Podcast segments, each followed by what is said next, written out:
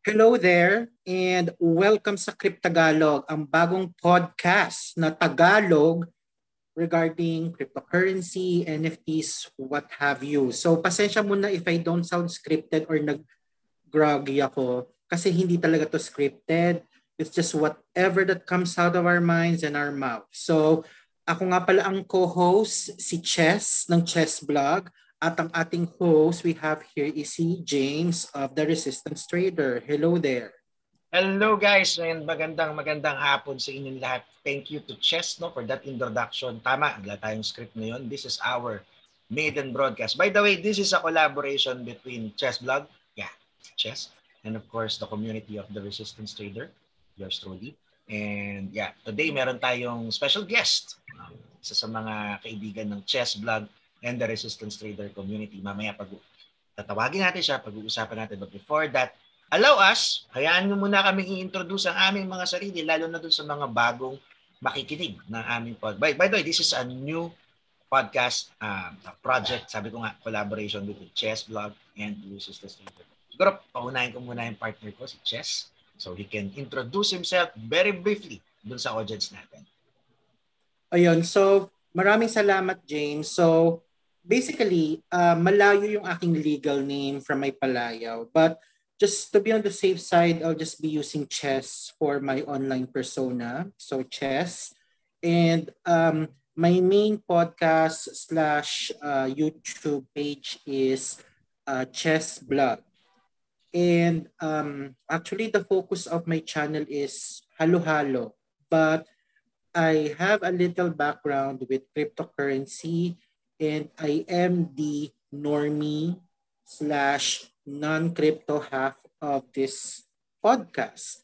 Um, siguro if tatanungin mo ko what's my like number one interest talaga or if you give me top three interests na gusto kong gawin sa podcast ko, actually ano, um, movies, literature, so, tapos ano lang, far third ang finance. Pero for some reason, finance and reviewing stuff monetized my channel so that is why I am harnessing that so ganun lang yung basic na introduction that I can give about myself uh, what about you James I'm sure mas interested ang mga tao about what you're gonna say. At pero yeah, thank you, Chess. No? Sabi niya, he's a normie. Medyo ano, um, masyadong humble yung co-host natin. But yeah, he's been, ah, well, he has been a KOL or i-add ko lang din sa introduction ni Chess. Naging part siya ng one of the promoters, uh, vlogger promoters for Bybit Pilipinas. Yeah. So Bybit is actually a cryptocurrency exchange. Now, back to me. Uh, introduce, introducing myself. My name is James, aka The Resistance Trader, the community manager of the Resistance Trader Trader Collaboration Space both in Telegram, we're present in Telegram, in Discord, in Facebook, and we also have a YouTube channel. Now, um, I'm the other half of this show and uh, we, we are here, nandito kami na dalawa para tulungan yung mga nakikinig sa atin no na maintindihan uh, ayan, uh, particularly about finance sabi niya ni Chess Black kanina. Particularly ano ba yung mga umiikot ngayon o ano yung mga bagong trending ngayon dito sa mundo na tinatawag na blockchain cryptocurrency? Yes so yun. And ako I have my background just a uh, just a quick background. Ako ay um, uh, full-time trader. So meaning to say, since I was uh, out of the corporate world since 2019 bago mag-pandemic, I became a full-time trader and a full-time gamer. Nagmamanage din ako ng guild, gaming guild, no? particularly yung mga naglalaro ng but very popular game right now, Axie Infinity, sa mga nakikinig. So yung mga nakakaalam ng game, meron kaming mga tinatawag na scholars o yung mga players dun sa mga bago na hindi naiintindihan. Scholars yung tawag namin dun sa mga ipapalaro natin yung laro o yung game. Pero tayo yung bibili ng pinaka-character o yung yung gagamitin para makapaglaro dun sa game. Kasi yung Axie Infinity, uh, just a brief background, that's also called a play-to-earn model. Meaning, when you play the game, potentially pwede kang kumita ng pera. So that's how it works. Now, um, particularly cryptocurrency, not pera-pera, the pet, not pesos or dollars. Cryptocurrency. Mamaya pag-uusapan natin yan in detail siguro. Ano ba yung cryptocurrency niyan?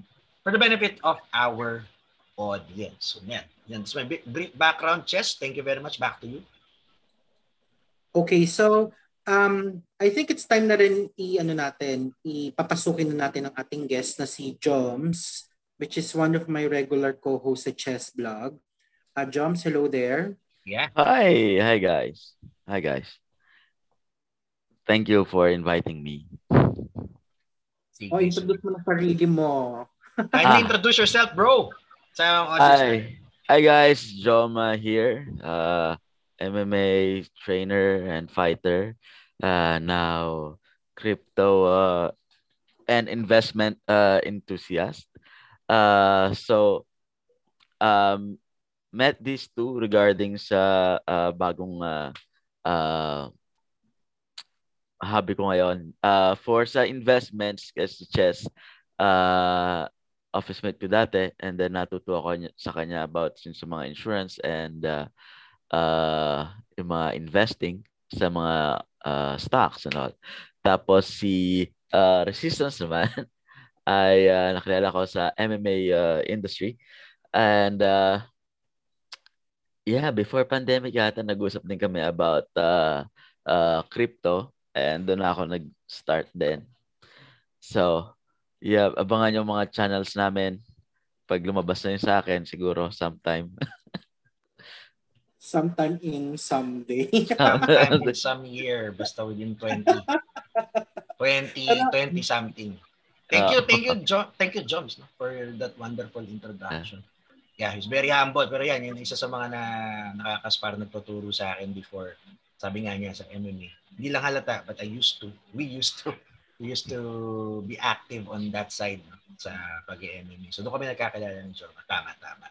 So yeah, thank you very much, Chess. Thank you very much, Joms. Ngayon, pag-usapan natin siguro, no, yung topic natin ngayon. Um, by the way, um, a brief introduction din ng show natin, Chess, para maintindihan nila.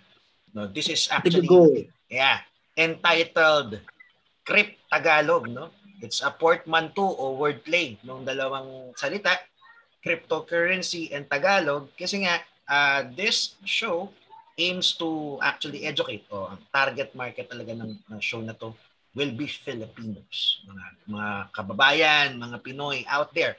Magandang araw sa inyong lahat. So, alam namin, marami tayong mga kababayan, uh, lalo na yung mga kababayan natin nagtatrabaho overseas sa ibang bansa na interesado doon sa paano nila i-invest, i-reinvest yung pera nila and madalas kaysa hindi.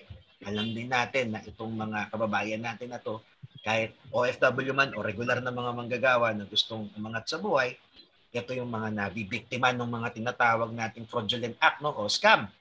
Madaming na ano. So ang ang ano na ang show na ito ay para sa ikakaano no ikagagal ikaaalam no tagal lalo ng Tagalog ko. Para sa education yan na lang para sa edukasyon ng mga kababayan natin. Tungkol dito sa ano, ano sumisikat na technology na ang tawag ay blockchain at yung byproduct niya no yung produkto niya na ang tawag ay cryptocurrency. By the way marami namang services involved sa blockchain pero also syempre um, ang pinaka main pa rin na product niya no, byproduct sorry, ay cryptocurrency. So, cryptocurrency, um, blockchain, yan ang topic natin. So, yun yung dahilan why we actually established this Cryptagalog para matulungan natin yung mga kababayan. Yeah. More to that, siguro I'll go back to my partner si Chess. Chess, you, would you like to add anything more? I think or I'm hoping that for this podcast, this is something that I can send to mga kakilala ko na um, kind of interested about uh, cryptocurrency pero nag-hesitate kasi either negative yung experience nila with people approaching them or something.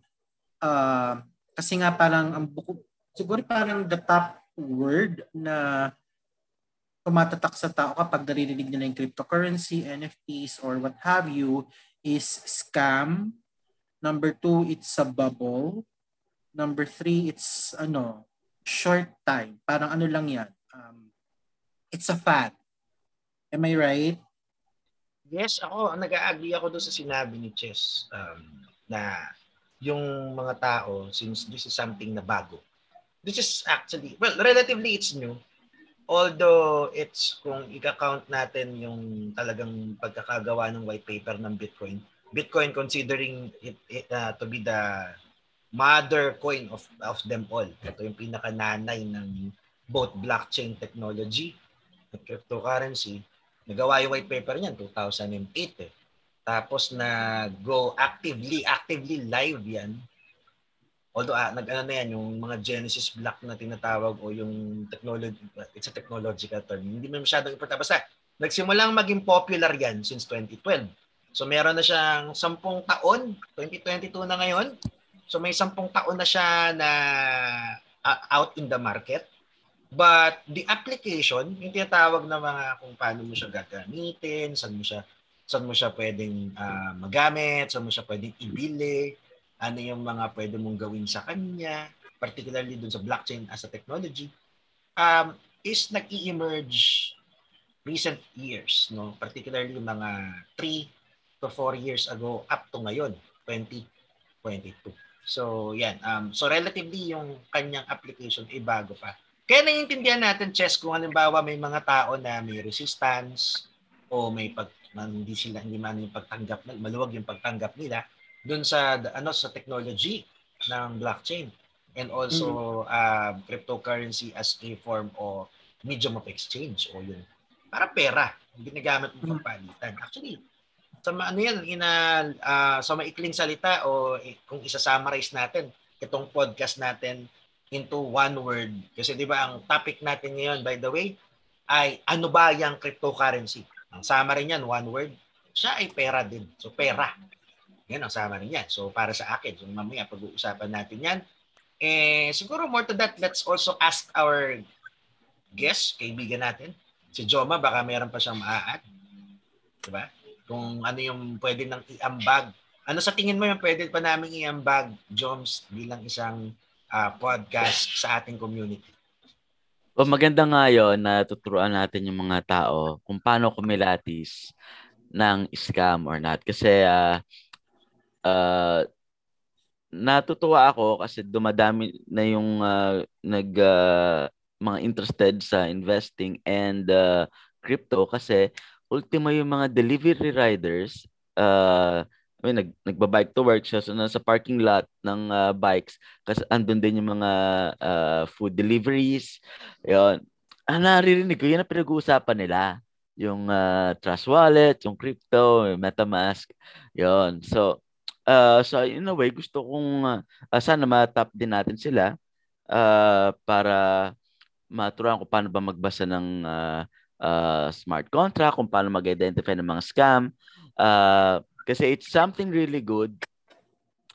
Pero yun nga, maraming mga dangers. So let's educate people how to in yung very very uh, simple way na uh, maunawaan ng mga uh, normal na tao, yung mga pangkaraniwang tao sa uh, uh, daan na maunawaan nila na uh, at least mapababa, mabigyan silang laban na hindi masyadong mascam.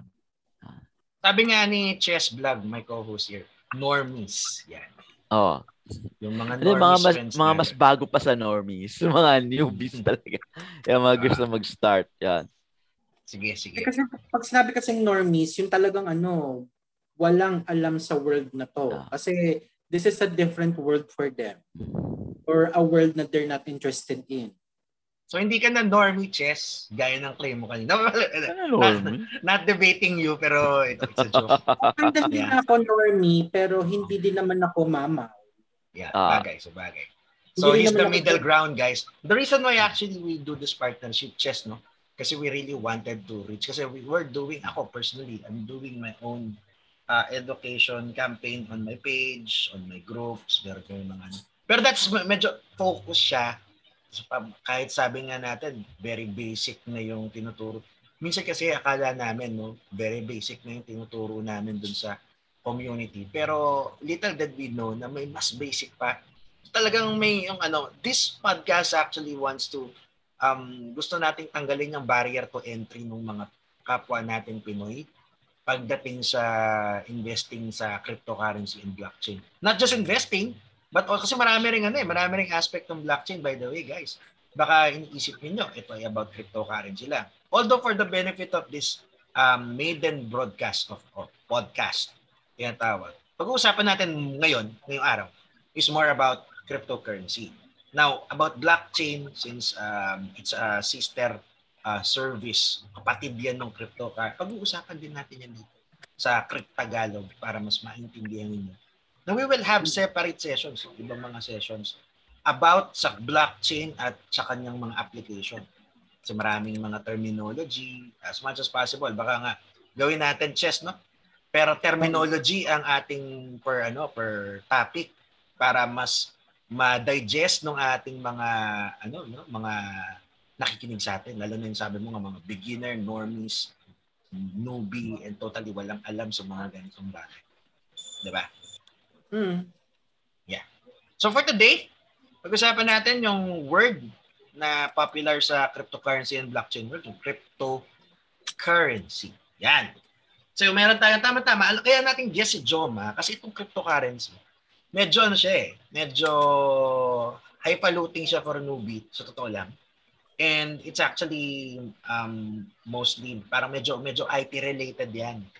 And uh, we're proud to say our guest for today aside from being a cryptocurrency investor himself is also from the IT industry. Even my partner here, si Cheso, mabibigyan natin ng hustisya kahit paano yung technical na paliwanag ng cryptocurrency hopefully pero we're not focusing that by the way we're not focusing on that yung technical kasi alam ayaw namin kayo nunurin sa mga technical word technical words.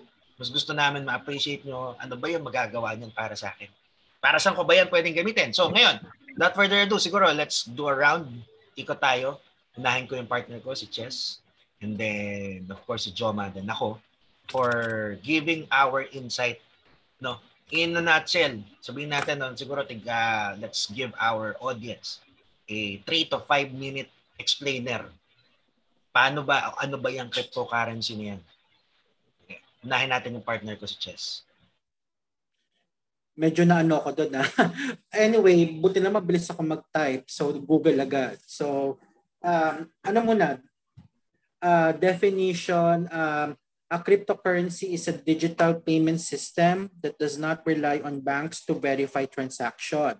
It's a peer-to-peer system that can enable anyone, anywhere to send and receive payments. So, in a nutshell, um, yung pagkakaintindi ko, this is a form of pera na digital na hindi sanctioned ng any central bank and uh, it's it's just relying on the peer-to-peer network, aka the blockchain, para mag-send and receive payments for any type of services.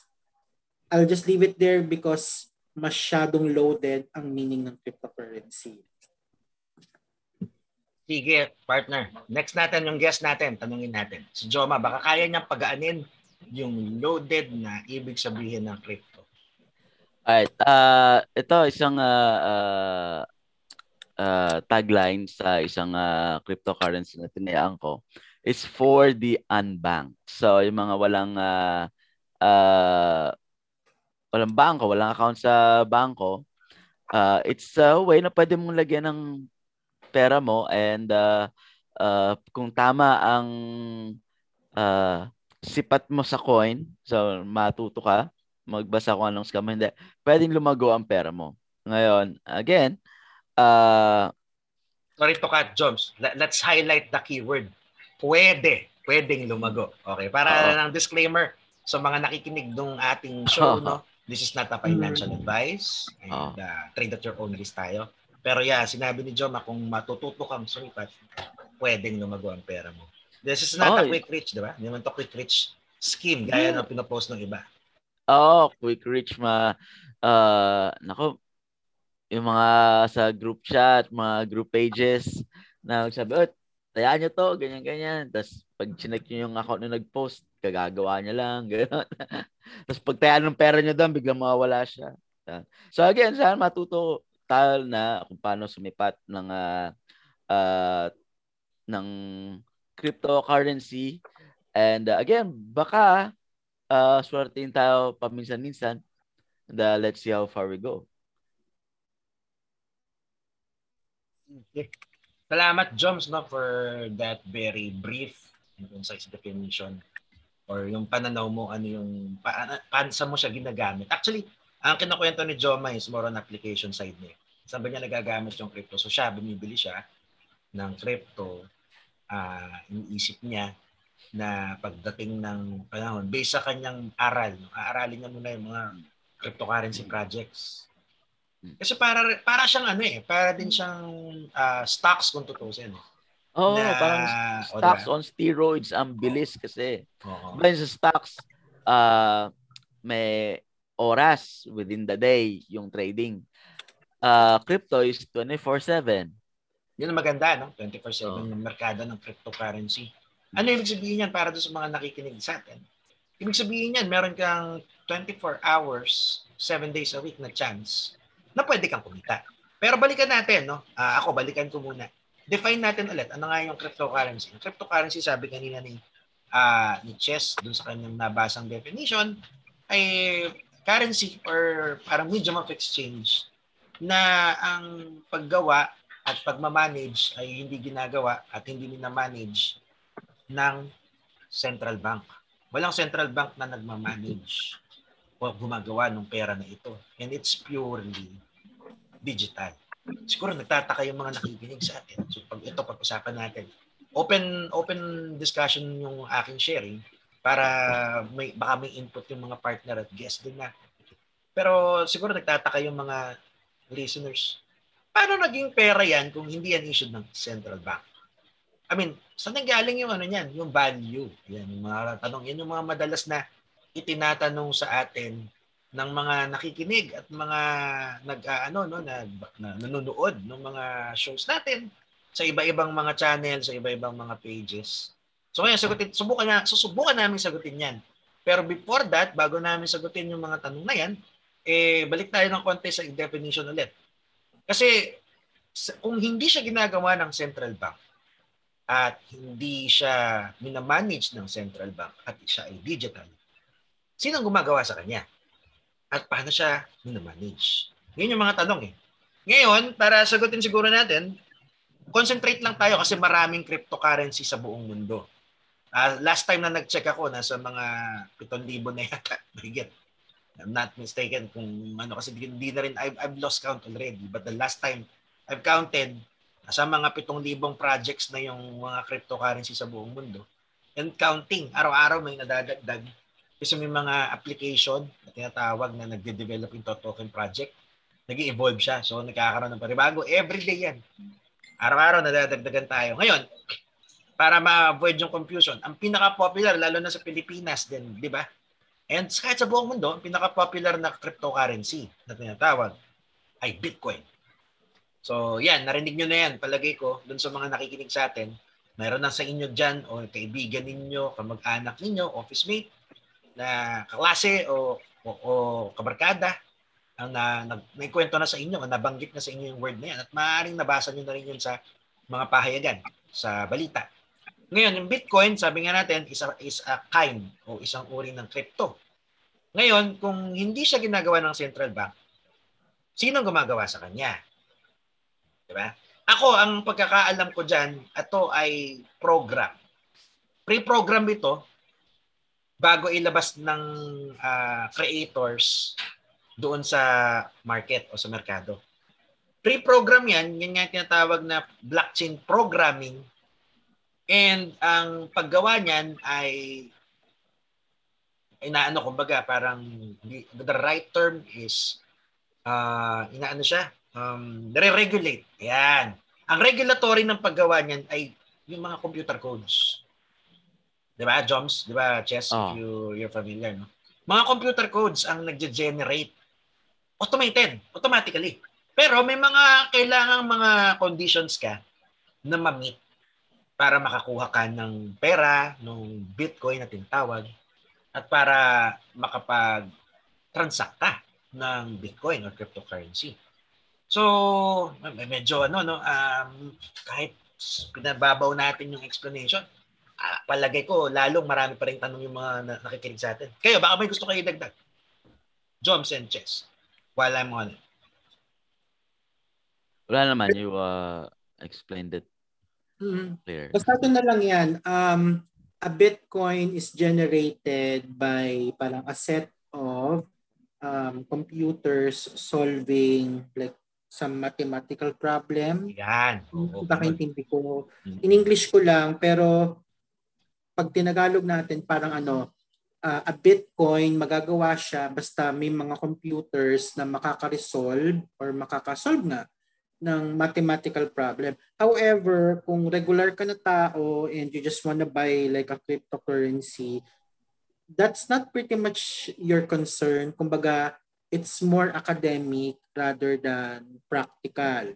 So, I'll try to balance it out. Kasi parang uh, we just wanna give you the impression na alam naman namin how it works and we're trying to guide you kung saan yung pinaka-safe on the practical side if you wanna buy, if you wanna trade, or if you wanna invest.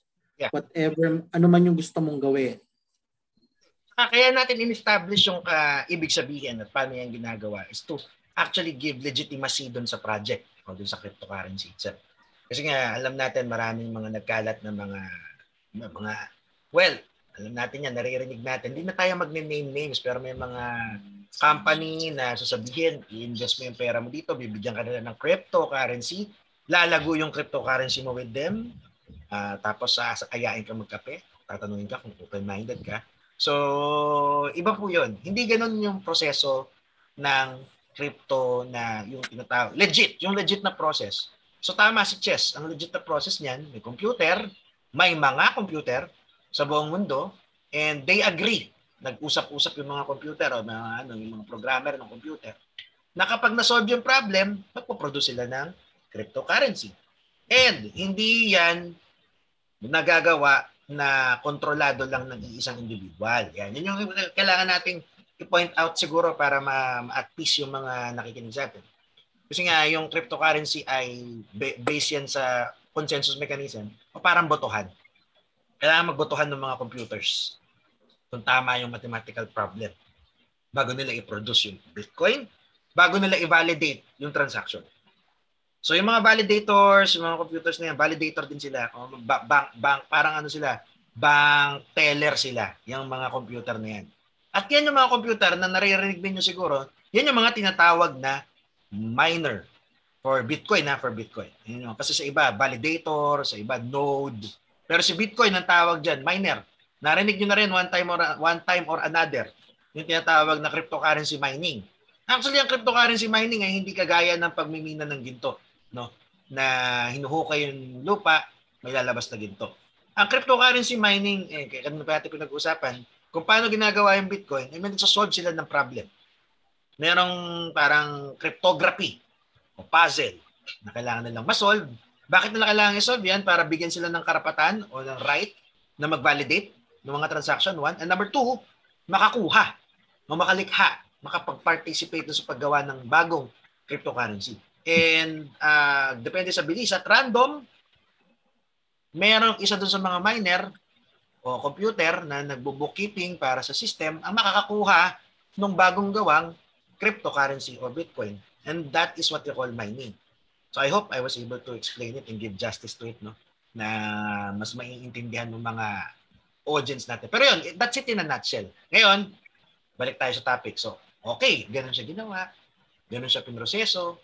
O sige, cryptocurrency siya. Digital money siya. Para yung naging pera. I mean like, paano ba siya naging pera, Chess, Joms? Kaya siya naging pera kasi di ba yung mga participant, yung mga gumaga, gumaganap dito sa loob ng community ng cryptocurrency, tinanggap nila na pwedeng gamitin pangpalitan ang crypto. Kaya siya naging currency. Kasi nang simula yan, yung Bitcoin, ginagamit, ano, pinambili nila ng pizza yan, yung pinakamahal na pizza, 10,000 Bitcoin. Ano? Oo, oo. 10,000 Bitcoin. Grabe, yumaman yung pizza parlor na yun sa ngayon. diba? Tapos meron naman, ha? Domino's ata. Dom, di ba? O, yung may-ari ng franchise ng Domino's na yun. Domino's nga, I think, Domino's yung pinagbilan ng 10,000 Bitcoin na yan. Grabe, di ba? Nung time na yon kasi, parang hindi naman zero, pero mababa yung value ng Bitcoin. Sabihin na lang natin ngayong like right this moment, $45,000 ang value. Di ba? Oo. 45,000. 45 as of writing. Hmm. So may 44. 450 million na yung dollars. Mm, Dollars yung Jess, ha? na. Oo, oo. Na-imagine So, guys, no? Ganon kalaki yung na, ano, nakuha nung pizza parlor. Pero yun nga, balikan natin yung topic. Paano siya naging, ano, naging pamalit o naging medium of exchange o pera. Nag-agree yung mga tao that they will actually use itong mga newly minted digital currency as a form of medium of exchange. And nag- nagkaroon ng community yan. Lumago yan worldwide hanggang sa tinanggap na yan ng society na ngayon, mas malaki na yung general public na tumatanggap ng Bitcoin, particularly yung mga malalaking bangko ay naka-hedge fund na o nag-iipon na ng Bitcoin at ino-offer nila yung fund na yan para pag tumubo yan dun sa kanilang mga investors or mga customers. So ganoon na siya eh. Kumbaga, nagkaroon na ng public acceptance that Bitcoin. So, sa madaling salita, bukod sa currency o palitan, siya ay tanggap na rin ngayon bilang isang parang form of a form of hedge meaning isa siyang asset class. Cryptocurrency being an asset class by itself. Kaya nga may mga tao na nag invest ng crypto. Diba? Term kasi invest, di ba? You, you put your money, you buy something, and you expect a return in the future. Ganun yung ibig sabihin ng investment eh. Nag-expect ka na may babalik sa'yo in the future. So, yan. Uh, it's already considered an asset. A digital asset to be exact. Diba? Tama ba ako, Chess? Joms? Yep. Tama, tama. So kayo, ano masasabi ninyo? Uh, what can you add more? Paano ba nila magagamit yan? Um, like, for the question kasi is, uh, for this ano for this podcast, siguro nagtatanong yung mga tao, sige, tumaas na yung Bitcoin. Kaya lang mataas na ngayon yan eh. Pero if I wanted to enter, pwede ba akong, ano, paano yan? $45,000 na ang isang Bitcoin. Eh, ako ba'y makakapasok pa? Makakabili pa ba ako ng Bitcoin? Yun yung mga tanong nila. eh. Hindi, ma- wala akong 45,000 US dollar eh. What do you think, Jobs? Oo naman, kasi hindi mo naman kailangan bumili ng isang buong coin. Alright? Pwede kang bumili ng ah, kung magkanong value lang na meron ka. Kung meron kang 1,000. bibili mo Dollars? ng hindi, Wala. 1,000 pesos. Yan, yan. yan. 1,000 pesos. 500 pesos. Maku Tapos uh, ibili mo ng Bitcoin, makukuha mo kung ano yung value niya sa oras na bumili ka. Kung ilang centimo yan, kumbaga, 0.0000000 uh, one yan. Yun. Pero kung yung, alba, yung 500 pesos mo na binili mo ng Bitcoin, Hintay mo lang dyan, naghintay ka ng ilang uh, buwan, lumipad si Bitcoin, yung 500, yung 100 pesos mo, maging 1,000, uh, mag, basta mag-multiply siya. Kasama pa rin yan sa pag-angat ni Bitcoin. Again, kung magkano man, kung ilang sentimo man yung hawak mo na Bitcoin o yung afford mo, uh, just get it. And uh, pag-akit ni Bitcoin, sama din naman yan sa pag-akit eh. Yan natin, bro. I-refine natin ng konti yung term na ginamit mo. So, gumamit parang cent ni Bitcoin. Tama ka doon. Eh. Meron ganon. There is such a thing as cent ni Bitcoin, but that is called a Satoshi. Tama? So, a Satoshi. Ah. Di ba may Satoshi? Kaya lang, ang ang difference, para lang din alam, ap- ma-appreciate ng mga audience natin, paano ka makakabili ng halagang 500 na Bitcoin? Eh, di ba yun yung mga tanong eh. Paano ka nga ba maka... Kasi nga, pagpalagay mo na naman yung centavo yan, yung centavo, dalawang, ano lang yan eh, dalawang decimal places from P, from the, a dollar. A, U, a US cent is just two, di ba, dalawang, dalawang Oh. guhit, kumbaga. May dalawang guhit, tapos yun yung 1 centavo, ibig sabihin, for every 100 centavo, or 100 cents, no, US cents, Oh. meron kang 1 dollar.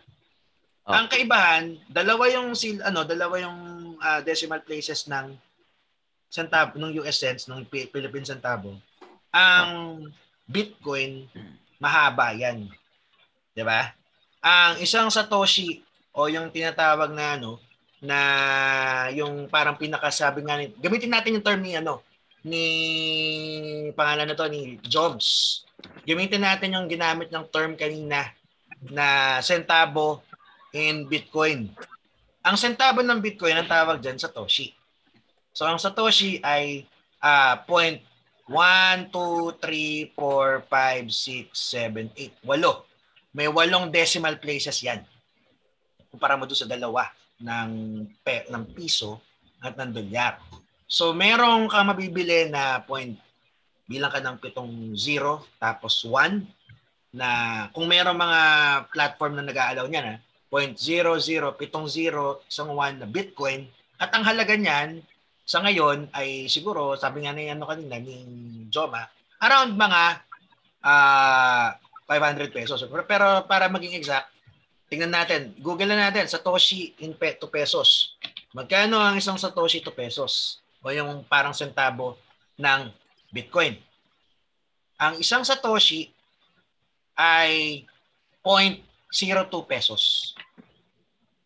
Dalawang sentimo? Hindi, less pa. 0.02. Ah, 0.02. 0.02. Ah. Mm-hmm. Diba? Kasi ang dalawang sentimo, ah tama, tama, 0.02. Dal- oh. Dalawang sentimo, dalawang pil, dalawang hmm. dalawang sentimo ang isang satoshi. Dalawang sentimo ang isang Bitcoin cent.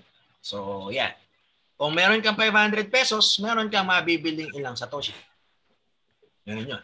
So, yan. Kaya ang, ang, ang sagot doon sa tanong ng mga nakikinig sa atin, Magkano yung makakabili ba? Yun, makakabili kayo ng ganun. Ngayon, may mga platform. Yan pag-usapan natin. Ngayon, alam na natin na pwede sila makabili ng halagang 500, ng halagang 1,000.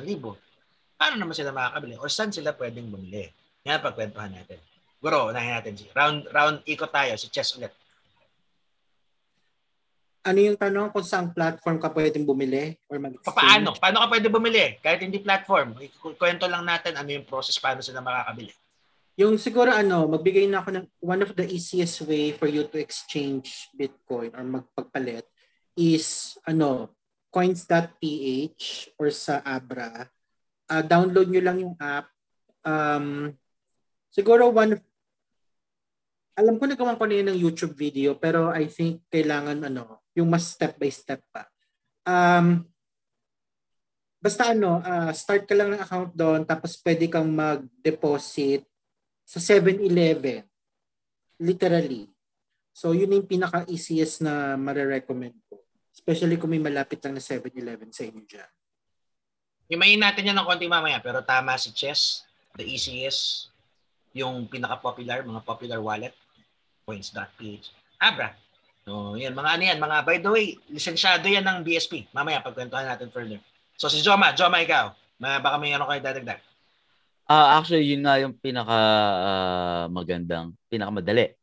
Uh, pinakamadali siya kasi uh, accessible yung mga pwede mong pagpasukan ng pera kasi download ka ng app, register ka, para nag-register lang sa any other app sa smartphone mo. Tapos, syempre, paano mo lalagyan ng pera at ma-convert mo yung pera na yon sa Bitcoin uh, or any currency na nasa listahan. Uh, maganda, ang pinaka uh, convenient, syempre, may 7-Eleven kasi siguro mo kung nasa bundok ka, pwede kang bumaba sa bayan at kumuha at pumunta sa 7-Eleven, magpa-load ka doon. Uh, kung nasa may nasa syudad ka naman, ay ewan ko kung ilang kanto ang lalakarin mo lang para may 7-Eleven. So so pinaka-easy, pinaka-easy, pinaka pinakamadali, pinakamadali. Uh, yung Abra Coins PH load mo sa 7-Eleven. Tama, tama. Ngayon ako ang idadagdag ko na lang since napag-usapan na ng dalawang partner natin kung paano ka makakakuha ng Bitcoin gamit yung mga tiyan. Ang tawag doon sa dalawa na yun, yung mga pinagkukwento nila na pwede magulit sa 7-Eleven. Yung mga virtual wallet, virtual currency wallet.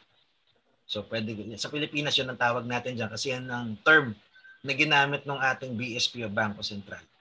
So ako magbibigay ako ng dalawa. Then, para ano, isang mahirap, isang madali. So, na-cover na nila yung virtual currency wallet. Unahin ko yung ano, yung mahirap, tapos susunod ko yung madali.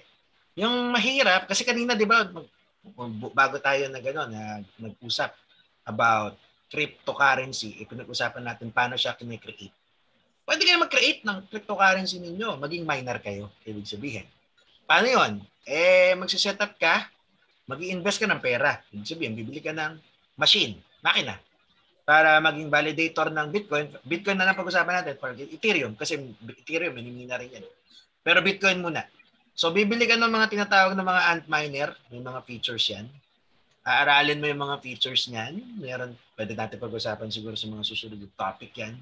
Yung features ng mga miner. Pero in a nutshell, ba, para lang ma-appreciate ng mga nakikinig, pag inaral mo, mayroon ka makukuha na parang specification, parang computer, diba? para sa computer pag bumili ka May specs na kailangan yan, iupo mo lang yung specs na yun, hanapin mo lang yung ganong makina, yung ganong device. At pagkatapos, sa setup ka ng miner, nakakakuha ka ng Bitcoin. That's one. Well, hindi siya madali. Definitely kasi may technological capacity kang kailangan, number one. Number two, technical know-how. And number three, kailangan uh, mura kuryente mo kasi kumakain ng kuryente ang mining. So, yun. Yun yung, yun yung isa sa option. Paano ka makakakuha ng Bitcoin? Paano ka makakakuha ng cryptocurrency? Mag-mine ka. Magmina ka. Hindi yung mine sa ano ha, online shop. Mine, mine, mine. Mag, mag, ano ka, yung mine. Kanina, nung, kung uh, yun sa mga bagong pasok pa lang na nakikinig. Kung yung, kung na ano nyo yung replay yung ano, a few minutes ago, usapan namin. Yung mga miners, sila yung parang pinaka bookkeeper nung ating ano nung ating uh, cryptocurrency system. So sila yung mga ano, maging maging cryptocurrency bookkeeper ka din gamit yung computer mo. So yung automatic oh, don't worry, hindi mo kailangan bantayan 24/7 kasi yan ay automatic yung computer mo na yung gagawa para sa iyo. That's one. Hindi siya ganoon kadali, pero simple siya. Simple yung pinaka isa sa pinakamabilis na magkakaroon ka ng Bitcoin. Number two, pinag-usapan na yung mga virtual wallet kanina. May mga virtual wallet din na sa halip na mag-i-encash ka sa 7-Eleven, ang pwede mong gawin eh tinatawag na mga peer-to-peer market o yung well, kung familiar kayo sa concept ng Shopee and Lazada, 'di ba? Kung saan kayo ay bumibili at nagbebenta ng product online, tapos doon kayo nagtatransact sa platform na 'yon. Meron ding ganon yung Bitcoin. Sa Philippines, ang uh, common, popular na ginagamit, yung mga, well, shout out doon sa mga by the way partners ng Resistance Trader yung uh, mga ano mga platform na to uh, pag-usapan natin yung peer-to-peer halimbawa kay Binance so yung Binance is like parang Abra din parang coins din mag-download ka ng app tapos pag dinownload mo yan pagpasok mo doon sa marketplace nila ng peer-to-peer pwede ka maghanap doon ng buyer or seller ng Bitcoin tapos magpa-transact kayo sa loob ng platform mag, mag, mag ano kayo, magbibigayan kayo ng payment details. Pag kinonfirm ng isa yung isa, i-deliver sa wallet mo yung cryptocurrency o yung Bitcoin. Yan yung peer-to-peer. Ganun lang, ganun lang kasimple yan. Concept ng Lazada, concept ng Shopee, pero sa halip na cellphone or pagkain yung pinadi-deliver mo, uh, pinadi-deliver mo sa wallet mo is cryptocurrency, Bitcoin. So ganun siya. So meron sa mga payment option, isa sa mga pinakamaraming payment option, ay mga platform, nabanggit ko, Binance, di ba, yan yung popular. Meron ding isa, si Paxful. So si Paxful naman, meron siyang 300 ways to actually pay for cryptocurrency sa loob ng kanyang platform. Kasama na dyan, yung alam natin, yung GCash. Alam ko nagawa na ni Chesto nung nagano siya, nung nag-deposit siya. So gumamit siya ng peer-to-peer. Pwedeng GCash, pwedeng bank-to-bank, pwedeng PayMaya. So yan yung isa sa madali. Mag peer-to-peer ka. Oh, by the way, yung isang partner namin, si Bybit din, they're, they're also coming up with their own peer-to-peer. So magkakaroon na ng multiple platform no available sa Philippines para pwede kang ano. So mas madali na na magkaroon ng access yung mga Pinoy, mga Noipi sa pagbili ng Bitcoin, cryptocurrency. Na ganun ano ko sabi nga natin, may 7-Eleven, may parang Shopee or Lazada. O, hindi ka na, hindi mo na kailangan manap ng iba. Ngayon kung seryoso ka lang, doon ko sinasabi, o mag-mining ka. Kasi sa totoo lang, meron naman mga kumikita sa mining. Pero hindi nga lang siguro dito sa ano no, NCR na mahalang kuryente. Kaya hanap ka ng mga ano, hanap ka ng mga lugar, bansa o probinsya na pwedeng mura kuryente. Doon mo set up yung miner mo. Pwede ka rin kumita ng cryptocurrency doon. Ayan. Tapos Yun. ano, ma, sorry, ma-side comment ko lang. Ang hirap-hirap bumili ng na-try ko lang, ang ma-comment ko lang, nahirapan ako to the point na parang i-abandon ko na yung Binance account ko. Kasi ang hirap bumili ng cryptocurrency doon. Hindi siya tumatanggap ng... Ha? Peer-to-peer? Ayaw niya to mag... Kasi gusto ko sana yung buy a credit card. Ayaw ah, tanggapin yung okay, credit card ko na Pilipinas. Sabi ko, ay, napamura na lang ako. Sabi ko, ayoko na dito. So, bumalik ako, bumalik, kaya nung nalaman ko yung coins.ph, may SLP na, coins.ph na lang ako kasi sa coins.ph halos parang Gcash siya eh. Sa tali. Oo, oo. So those are the things that you will consider in case like yung ano nga practicality purposes yeah. or kung uh, peer to peer tapos credit card gagamitin mo mahirap talaga. Lalo ano ito ah. Siguro tip ko na rin uh, dun sa mga ano natin sa mga nakikinig. Never use credit card sa mga cryptocurrency transactions nyo muna, pansamantala. Lalo na may mga konting ano pa, may mga konting friction pa sa mga regulators. Hindi sinasabing bawal, hindi sinasabing hindi pwede. Pero um, pag inaral kasi natin tong cryptocurrency, chess, and John, I don't know if you'll agree with me, it will actually make uh, banks obsolete. Dahil nga doon sa technology, yung state of the art na bagong technology na to, hindi mo na kailangan ng middleman kagaya ng mga bangko. So the banks somehow Not all of them. Kasi may mga bangko na ano eh, no, na mga advanced mag-isip. Uh, futuristic. Pero may mga marami, maraming bangko, yung medyo dinosaur pa. Yung ayaw nila na masasaling yung negosyo nila. Hindi sila willing mag, mag-evolve o magpalit sa bagong technology. Hmm. So, yun lang siguro, chess, no? Baka na biktima ka ng isang bangko na galit sa crypto. Yun, ayaw nilang payagan na Normally, papayagan ka naman ni Binance kung papayagan ka ng bangko mo. Na yan ang masasabi ko doon. Ano eh, I have two credit cards din, BPI tsaka Citibank. Parehong X. So, wala akong magawa. So sabi ko, ay, ayoko na. Ayoko na mag-Binance. So, mm-hmm. stop You can use your Binance for peer-to-peer chess. Hindi ka mag-peer-to-peer na lang doon. Bibili ka lang parang tago mo lang. Tapos, pagpapalit mo na, um, either, well, next topic yan, mahabang usapan yan. By the way, chess, ang pinakamurang palitan ng crypto. The reason why I'm still para lang din sa benefit mo and ng mga ng mga viewers natin. Si Binance by the way will be masasabi ko isa yan sa pinaka cheapest way para mag-cash out ng crypto. And um, not against coins or anything, pero makapal kasi for the benefit lalo ng mga nagtitipid na Pinoy, makapal ang spread o yung tinatawag na charges, exchange fees ng coins.ph. So, meron kang tinatawag na convenience over returns. So, na tinatawag. So, kung halimbawa, pagpalagay na natin na siguro maliit lang yung i-remit mo o ipapalit mo, okay lang kay coins. Pero habang lumalaki yung palitan, halimbawa kung malaki, si chess, biglang kumita ng ilang milyon sa crypto yan, tapos ipapalit mo sa coins, aaray ka dun sa fees, bro. Surely yan, aaray ka. Pag-uusapan natin yan. Paano yung mga fees, mga susunod na panahon. Pero for this broadcast, at least we actually gave our audience an idea. Para tingin ko, na-summarize naman na bigyan natin ng hustisya paano nila ma- at ma-access ang cryptocurrency at ano yung cryptocurrency no? sa utak nila, paano ba yun gumagana. Ayan. Oh, may dadagdag pa ba kayo, partner? Joms? Chess? Oo, oh, gamit ko sa, no, pagka kumukuha ako ng crypto sa Binance, Through Gcash lang, peer-to-peer nga ako uh, bumibili. Tapos Gcash, Gcash ko lang. Peer-to-peer din, ano? May oh. Gcash na Binance? Oh. Yeah, peer-to-peer, bro. Parang peer-to-peer, Paxful. Bank transfer. Oh. Di ba ginawa, ginawa mo kay Paxful yung peer-to-peer? Chess? Oh, yung medyo naloka din ako kasi nga napaka-manual ng process. Ganon din yung peer-to-peer ni, ano, ni Binance. Yung manual process kasi, well, sabi ko nga, ang process niya, hindi naman siya super manual. Just don't just to not ano no give a wrong notion to sa mga listeners.